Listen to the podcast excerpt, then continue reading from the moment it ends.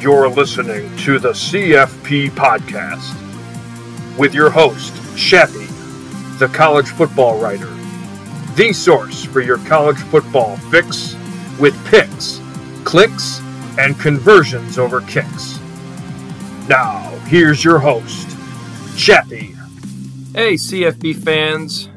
Welcome back, and I'm glad that you're back with us. You probably and hopefully listened to the first seven episodes of this podcast, which covered our great twenty-eight of spring, looking at the top twenty-eight teams, at least going into the spring. I've recently released our post-spring Great twenty-eight. It can be found on c f p college football dot com. We'll talk about it and go through it in another podcast. But today, we're just going to give you a quick rundown of the last week in college football news and notes. We're also going to take a look at a proposal for realignment in college football. If you're to add two teams per conference, at least in the Power Five tonight, who do you add and who do you replace? So we'll have a two-in, two-out system that we'll look at after our news and notes. But I want to remind you that you can find me and follow me on Twitter. I am at champion underscore lit. Again, that's at champion underscore L I T. And you can also find a lot more information and practically everything that we're talking about here on our website, c f p college football dot com. So give that a look. Please remember to rate this podcast, subscribe if you don't already subscribe, and share it with at least five of your friends. I know that most of you are on the Twitter, so share it out. When I post it, you could do me a huge solid by just retweeting and letting people know, hey, give this guy a listen. He knows what he's talking about for the most part. And even if he doesn't, that's a great point to counter me and come back at me and tell me why I'm wrong. And we can get engaged in that awesome, awesome college football debate. No hate, just a lot of talk, a lot of good things that are going on, sharing the minds and enhancing the community. So let's get into it. Our news and notes from the last week. Starting off, new Pac twelve Commissioner George Kliavkoff has succeeded Larry Scott as the new commissioner out in the Pacific twelve Conference. Those schools out there by that big ocean on the left coast and mixed in with the Rocky Mountain area. Now, Kliavkoff was the president of sports and entertainment at M G M Resorts. He also has worked with Major League Baseball media. He was the head of N B C Universal and also ran Hulu when it was in its infancy. So the guy is an entertainment guru. And clearly this is a an attempt by the Pac twelve to market and work for a better T V deal for the Pac twelve. So Kliavkoff says he wants to improve fan experience and enhance the product that they've already got. And he knows the focus has to start with football. He says that the playoff format needs to expand, which would certainly give his conference more of a shot. That being said, he says that they want to work on a better T V deal. But here's my take. The problem isn't necessarily the product. The problem is the fact that there's such a time difference when these games are kicking off. They're kicking off so late that the majority of the country from the Heartland area, Central Time Zone on over, they're having to decide, do we stay up and watch all these games? Do we tune in the Pac twelve after dark? Which, if you're a diehard college football fan, that's not a problem. But trying to reach more of the average or casual college football fans, it's very difficult to do.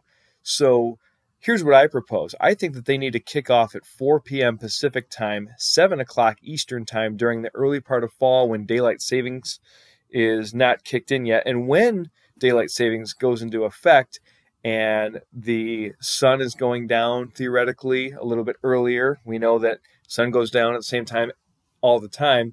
It's just a matter of the hour change.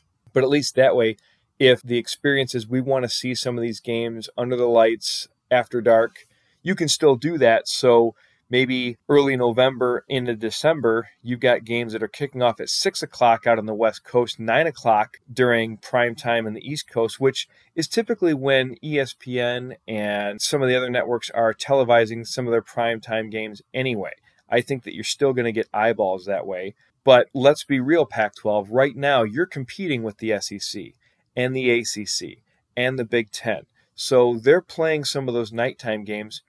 You might have to, for the next five, maybe even ten years, go to midweek games, play on Thursday night, play on Friday night, have maybe some of your mid-level Pac twelve teams, the teams like Arizona State and U C L A and Washington State, some of those teams that are, are not Oregon and Washington, they're not U S C and Utah just yet.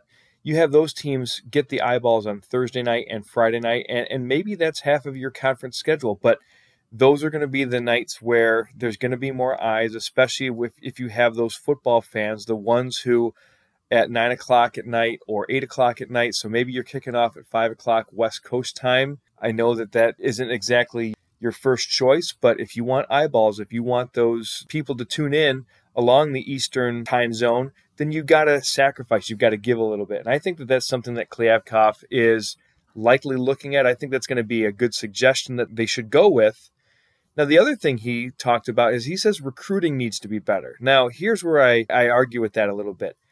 The Pac twelve has had the third highest cumulative rank for recruiting of all eleven conferences if you factor in the independents, right? So taking the average ranking for every team over the last four years, which we here at C F P have done, we've done our homework, the Pac twelve has the third highest cumulative rank. They're averaging a team ranking of thirty-six out of one hundred thirty for all those twelve teams. Now, better than that, they have fifty-eight percent of their teams ranked in the last four years cumulatively in the top thirty-five. That's better than the Big Ten.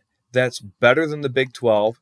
That's better than the A C C. They're only number two behind the S E C. Now, the S E C kind of blows everybody out of the water. The S E C has an average ranking for all fourteen teams of twentieth out of one hundred thirty over the last four years, and eighty-five point seven of their teams, or in other words, twelve of fourteen teams, are cumulatively ranked anywhere from one to thirty-five over the last four years. The Pac twelve, the problem is not recruiting, and we've seen that with Oregon. We've seen that with U S C. We're seeing that with Arizona State recently. We're seeing it with U C L A. So it's not recruiting, Mister Kliavkoff. It's basically the eyeballs. It's enhancing your product and glossing it up, making it a little bit sexier. And the way to do that is to show it and to market it, right?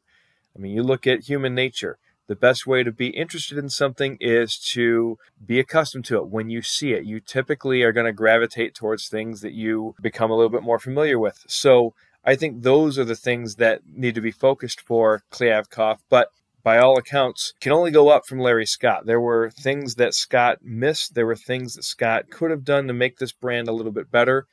And I'm not going to weigh in on whether expansion is a good thing or not a good thing. I still think that if you were to expand to six teams, which would include buys for the top two seeds, that way you can have your four automatic qualifiers of the five Power Five conferences. So the top four teams qualify. And then that leaves it open for a group of five team, and also, if they're close, that fifth group of five slot, or Notre Dame, whichever one's going to be better. And I think that the Pac twelve this year in twenty twenty-one is going to have a couple of teams that could flirt with that. I think certainly Oregon is the top contender. Washington might be a sleeper. They're they're being ranked in a lot of these preseason polls a little bit higher than, than a lot might give them credit for. And don't sleep on Arizona State. Don't sleep on Utah either. Their schedules will set up to where if they can take care of business, they could flirt, especially if they win the conference, they could flirt with a top six ranking. And notice I didn't mention U S C. Now, they're a contender for sure. They've got the talent on their roster. But what they don't have, from what I've seen, is that complete team. I don't think that they have a complete coaching staff yet. I don't think that they have complete play from their quarterback, Keaton Slovis. But that's another topic for another time. Moving on. Speaking of people at the top, Northwestern temporary athletic director Mike Polisky has resigned after ten days on the job, citing that amidst all the protests and the backlash that he and President Morton Shapiro have gotten due to his hiring uh, over allegations of mishandlings of uh, sexual harassment claims and alleged improper treatment for people of color within the athletic department, essentially, this is another case of people not stepping up to do something when they're made aware of. And again, these are just all allegations. Don't want to speak too much further on the things that went on because I am a little bit removed from the situation, and I, I, I don't feel that it's fair to, to comment on that.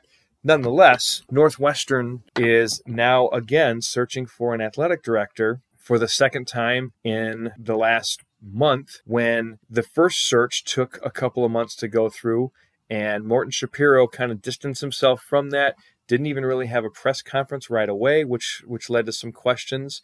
And now there are people wondering what the leadership at the top, meaning outside of athletics, what that should look like and, and what role they should play, if at all, or if any, towards this next athletic director hire. Now, they did have one of their personnel, Travis Goff, go, and he's now the new athletic director at the University of Kansas. So that that's a, uh, a situation where perhaps maybe they could have gone with someone like him.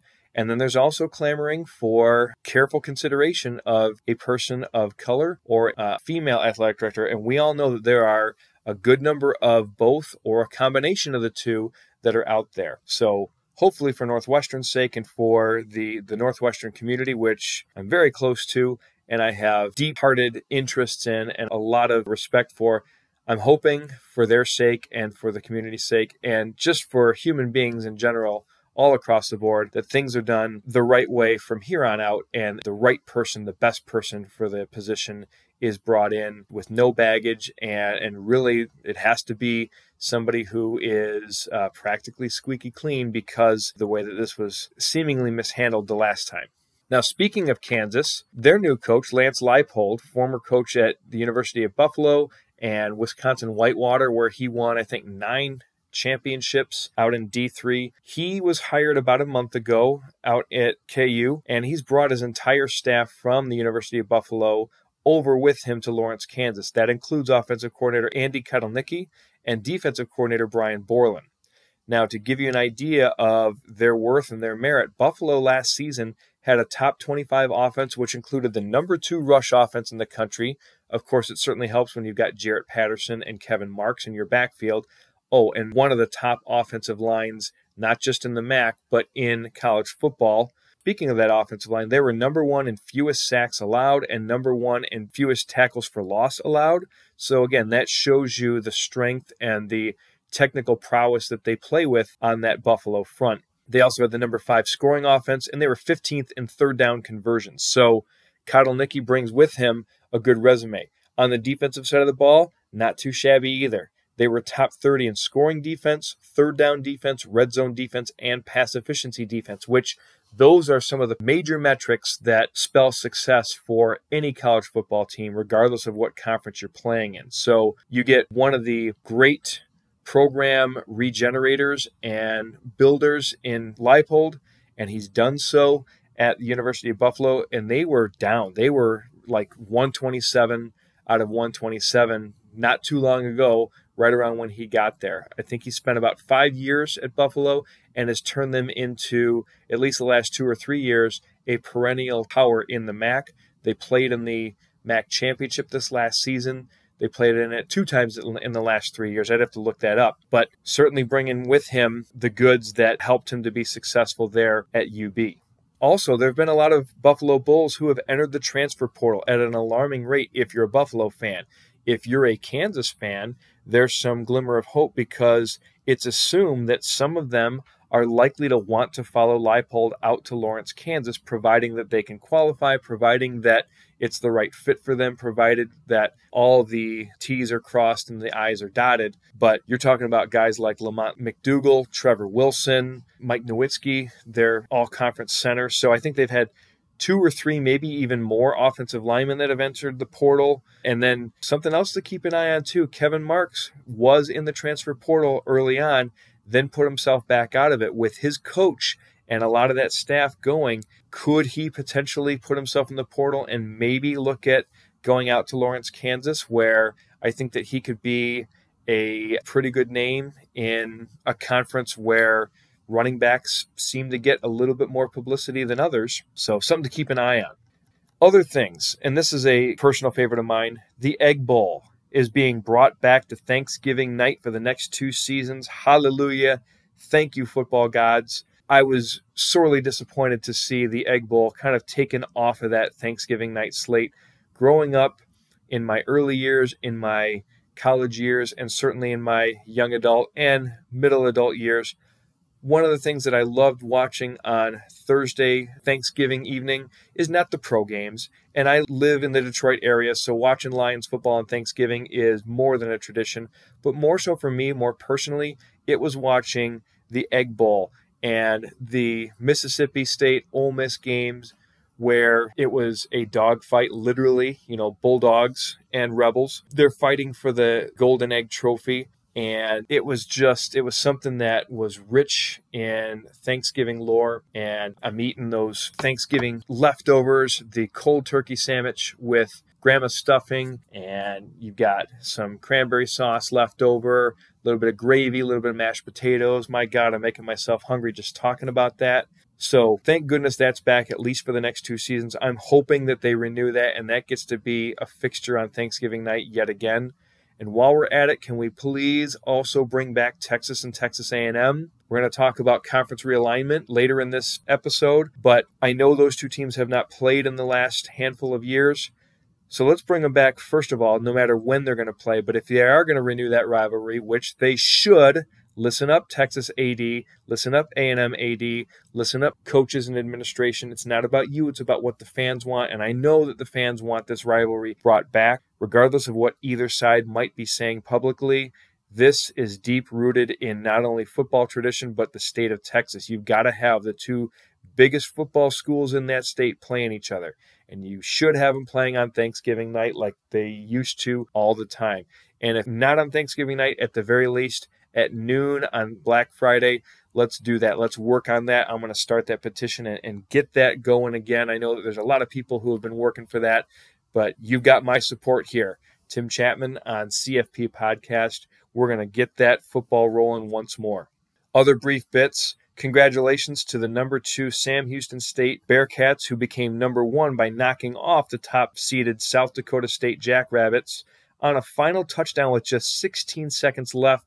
A nice little precision pass by the Bearcats, Schmidt to Day for the game-winning touchdown. So congrats to the Bearcats and Coach Casey Keeler, who gets his second ever national championship. His other he won with another F C S school, Delaware, the Blue Hens, the winged helmeted Blue Hens. Now, Keeler also coached in five other championship games when he was at Division three Rowan College out of New Jersey. But unfortunately for Keeler, he lost all five of those contests, and not close either, by an average margin of forty-two to eighteen. So he gets his second ring, his second championship, and does so with the Sam Houston State Bearcats. I think Keeler's a name that he's getting up there a little bit in age. I'm curious to see if he might try to jump up to the F B S ranks in a group of five school. I think that he could be somebody that could take a program that's looking to take that next step, maybe in the lower tier of a G five conference, and bring him up to a little bit of prominence. The guy knows how to coach. He seems to have a way with his players, and he's also pretty innovative as well. So he's he's not stuck in his old routines. He likes to keep up with the times. So interesting to see how that goes, and that improving and that rising program. I can predict that within the next ten, certainly within the next twenty years, I think we're going to see Sam Houston State make that jump up to the F B S level and maybe be a Sunbelt team or whatever new Texas-bound conference will likely arise and formulate within the next ten, fifteen, twenty years. So that's our news update for this week, the week of May seventeenth, twenty twenty-one. And now, before we get into our next topic, let's take a quick break so that we can pay some of those bills. Hey, welcome back to the C F P Podcast. This is Tim Chapman, Chappy, your host. Segment two, we're going to talk about college football realignment. Now, I'm not sitting here saying that it has to happen right now. And the format I'm going to go over is not even the primary suggestion that I have. I'm more of a let's kind of reconfigure everything. And I'm going to take a little bit from Pat Forde, who wrote an article in Sports Illustrated last year. And I kind of liked his premise here. And he talked about slimming the F B S division down to one hundred twenty teams. And part of that might happen anyway in the near future just due to budgetary constraints. But you get a nice even number, and you divide it up into twelve conferences of ten teams. Now, Forde suggested ten conferences with twelve teams. I think that you should go to twelve conferences with ten teams, and I'll explain my reasoning in another podcast. But for the purpose of this segment here, we're just going to look at taking the Power Five And if you were to swap two teams that are leaving and replace them with two teams that are coming in, who would it be? Who would be the best choices for that landscape? So we're going to go in alphabetical order just so that way nobody thinks that I'm playing favorites. Even though I live in Big Ten country, I cover the Northwestern Wildcats. I'm a college football passionate, and I want to give love and I want to give light to all conferences, all teams, whether you're Clemson or whether you're Colorado. So let's start with the A C C. Now, this conference currently has fourteen teams, and they're split into two divisions. So I think the first team that you got to add in, it's a pretty obvious choice. They were in it last year. That's Notre Dame. I think that they could go in and join the Atlantic Division. Number one, they already play a six-game A C C schedule as it is. And by going into the Atlantic, they're going to be there with Clemson and Florida State and Boston College. Now, Florida State is kind of a pseudo-rivalry that's building. Clemson is a team that they've started to play since they've opened up that A C C schedule, and I think that that's becoming a very interesting rivalry that's in the workings. And then, of course, there's the Battle of the Catholics, Notre Dame Fighting Irish, Boston College Eagles. I think that sets up pretty nicely. And I would also add in Maryland, putting them in the Coastal Division. That way they have some old school A C C traditional rivalries with North Carolina, Virginia, Duke, Georgia Tech. I just think that Maryland stands a little bit better chance playing in the Coastal Division of the current A C C as opposed to the Big Ten East, where you're pretty much always going to be looking up to Michigan and Penn State, and recently Indiana and Michigan State. And then perennially, Ohio State at the top. I think sliding Maryland back over to the A C C would be a good move for that school, and I think that it would be a good fit for them as well. Now, who do you take out? Well, I think that you take Louisville out of the Atlantic, and I think you take Pitt out of the Coastal. And I'll tell you where Pitt's going to go in just a minute, but I would put Louisville in the A A C. I think that that's going to be a better chance for them to be more successful on an annual basis. I think that those teams in the current American Athletic Conference match up a little bit better with Louisville, more competitively, I should say. I think those teams in the current American Athletic Conference match up more competitively with Louisville.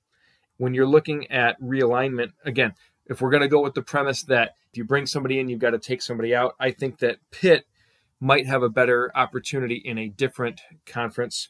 I'm going to put them in the Big Ten in the East, so basically swapping them with Maryland. I think that Pitt will have that more natural fit in the Big Ten East than Maryland. So moving to the Big Ten, we already talked about Pittsburgh coming in.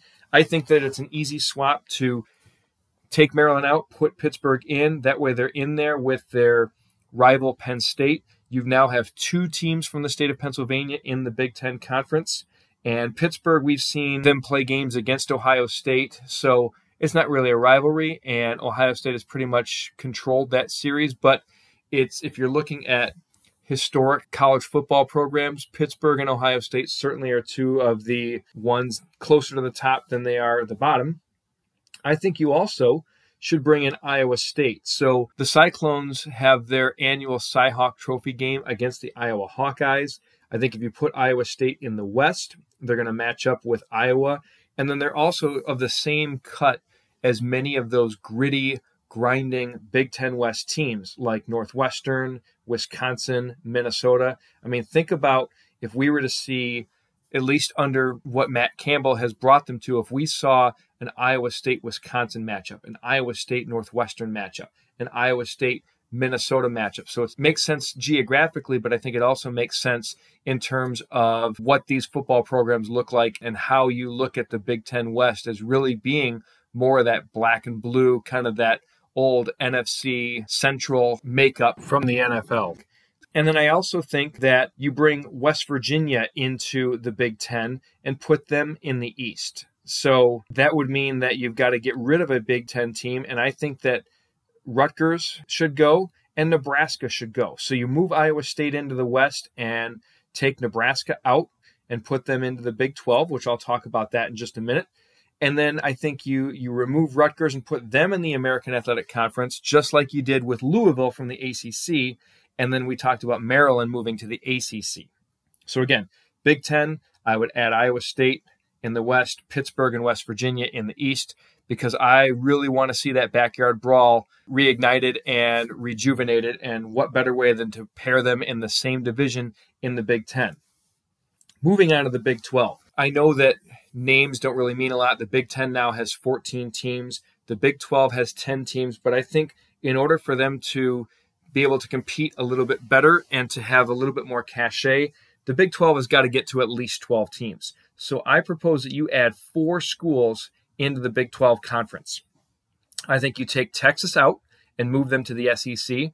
And we already talked about removing Iowa State, putting them in the Big ten. Let's bring in Missouri and Arkansas from the S E C. So Missouri, a former Big twelve and former Big eight school, you put them in a North Division, and you bring Arkansas in and put them in a South Division. And I'll get to the proposed Big twelve realignment in terms of their divisions in just a moment. But both of those schools, Missouri and Arkansas, really a little bit out of their element, out of their league in the S E C. And I know, Missouri fans, that the Tigers played for two S E C championships within a span of, I think, three years in the twenty tens. So since they've been put into the S E C, they have made more S E C championship appearances than some of those other traditional S E C schools. But I just think that it's going to be better for competition. I think it's going to be better for recruiting if you have Missouri on a more annually competitive playing field in the Big twelve.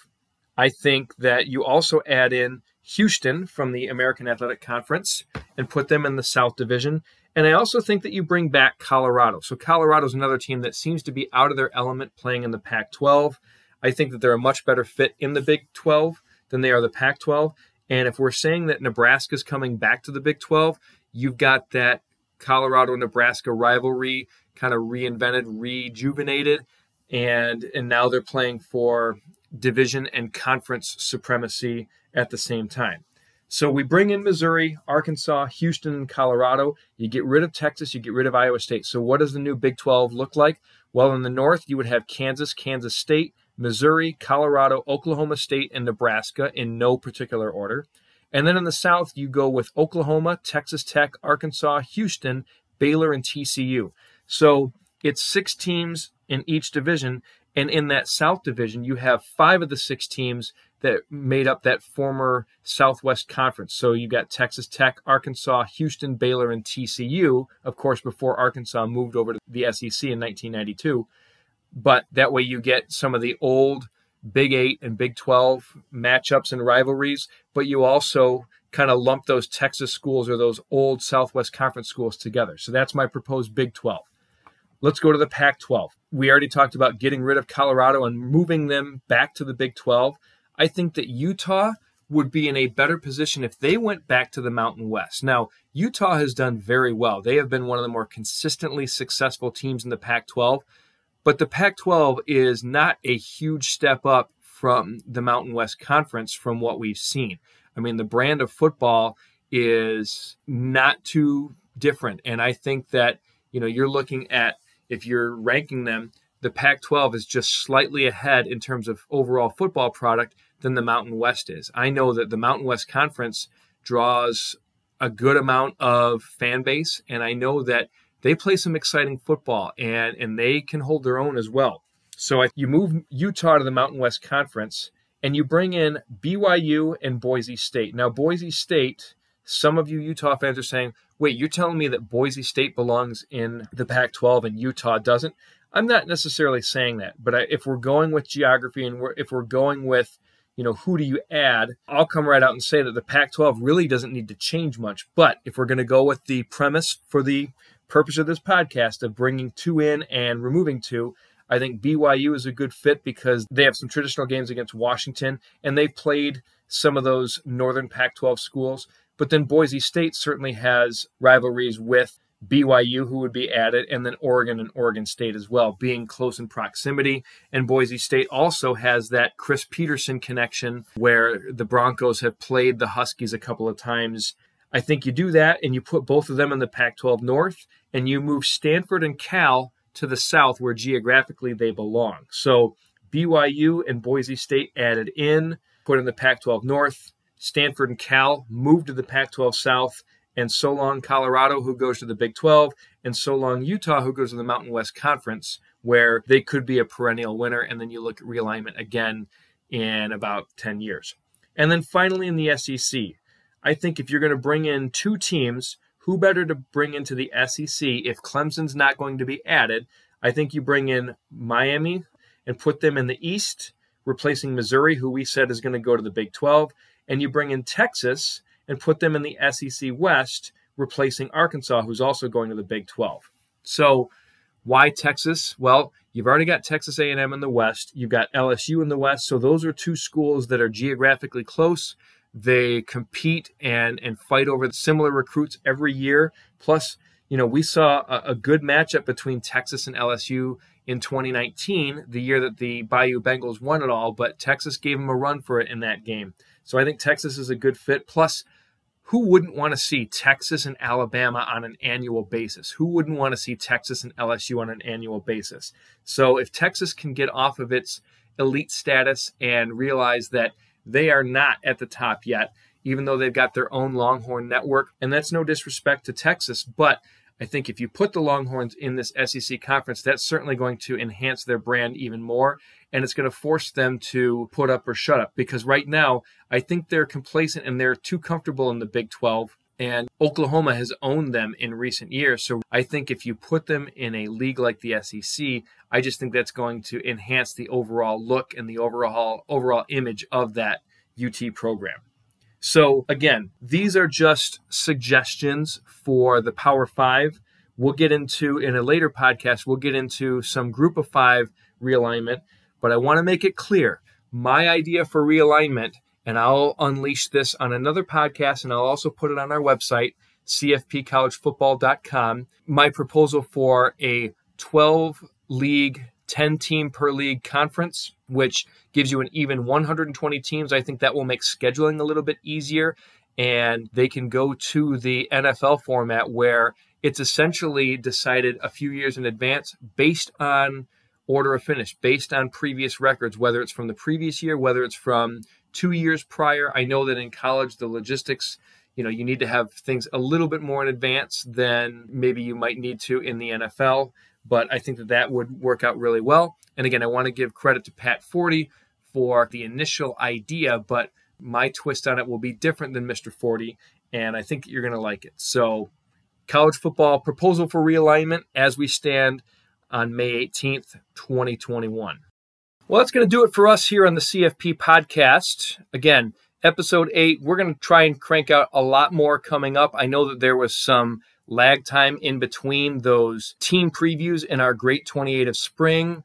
But now that that's over, there's not as much prep going in. I mean, there's a lot of prep, don't get me wrong, but it's really just going to be kind of freestyling, flowing from, from my noodle and from my heart, because that's really where college football originates.